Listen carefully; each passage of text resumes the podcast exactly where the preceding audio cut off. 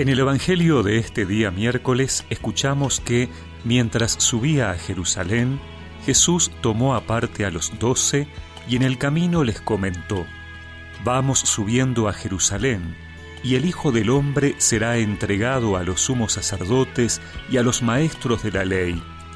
Ellos lo condenarán a muerte y lo entregarán a los paganos para que se burlen de él, lo azoten y lo crucifiquen pero al tercer día Dios lo resucitará.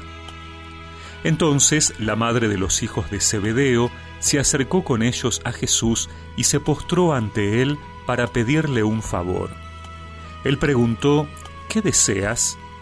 Ella le pidió, ordena que en tu reino estos dos hijos míos se sienten uno a tu derecha y el otro a tu izquierda. Pero Jesús respondió, no saben lo que piden. ¿Pueden beber la copa que estoy a punto de beber? Le contestaron, sí, podemos. Él les dijo, Ustedes beberán mi copa, pero sentarse a mi derecha y a mi izquierda no me corresponde a mí concederlo, sino que es para quienes mi Padre lo tiene preparado. Al escuchar esto, los otros diez se enojaron con los dos hermanos. Pero Jesús los llamó y les dijo, Ustedes saben que los jefes de las naciones las someten y los poderosos las dominan. Entre ustedes no debe ser así. Al contrario, el que quiera ser importante, que se haga servidor de ustedes, y el que quiera ser el primero, que se haga su esclavo, así como el Hijo del Hombre, que no vino a que lo sirvieran, sino a servir y a dar su vida para rescatar a todos.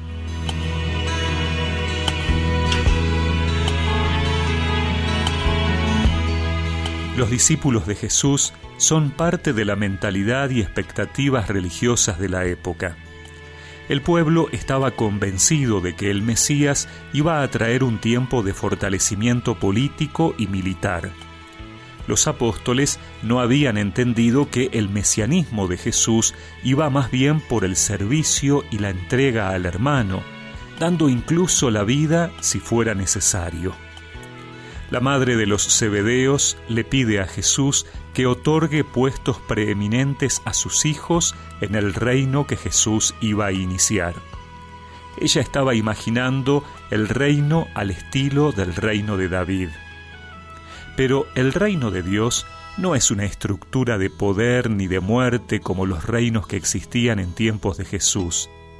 Es necesario cambiar los esquemas mentales para abrir paso al Espíritu de Dios, para que sea Él quien vivifique la comunidad del resucitado y sea posible una organización nueva de la sociedad por la que todos sean hermanos entre sí, ya que el Padre es común es el mismo para todos. Hoy también nosotros podemos estar tentados a buscar en la iglesia poder o prestigio, a creer que los puestos y ministerios nos hacen más que los demás. Todo en la iglesia debe tener olor a servicio, a entrega. En esta cuaresma puedes preguntarte si en tu corazón hay deseos de grandeza, para que el Señor te recuerde que la verdadera grandeza se logra siendo pequeños. Quien quiera ser grande, quien quiera ser el primero, sea el esclavo de todos, sea el más pequeño. No he venido a ser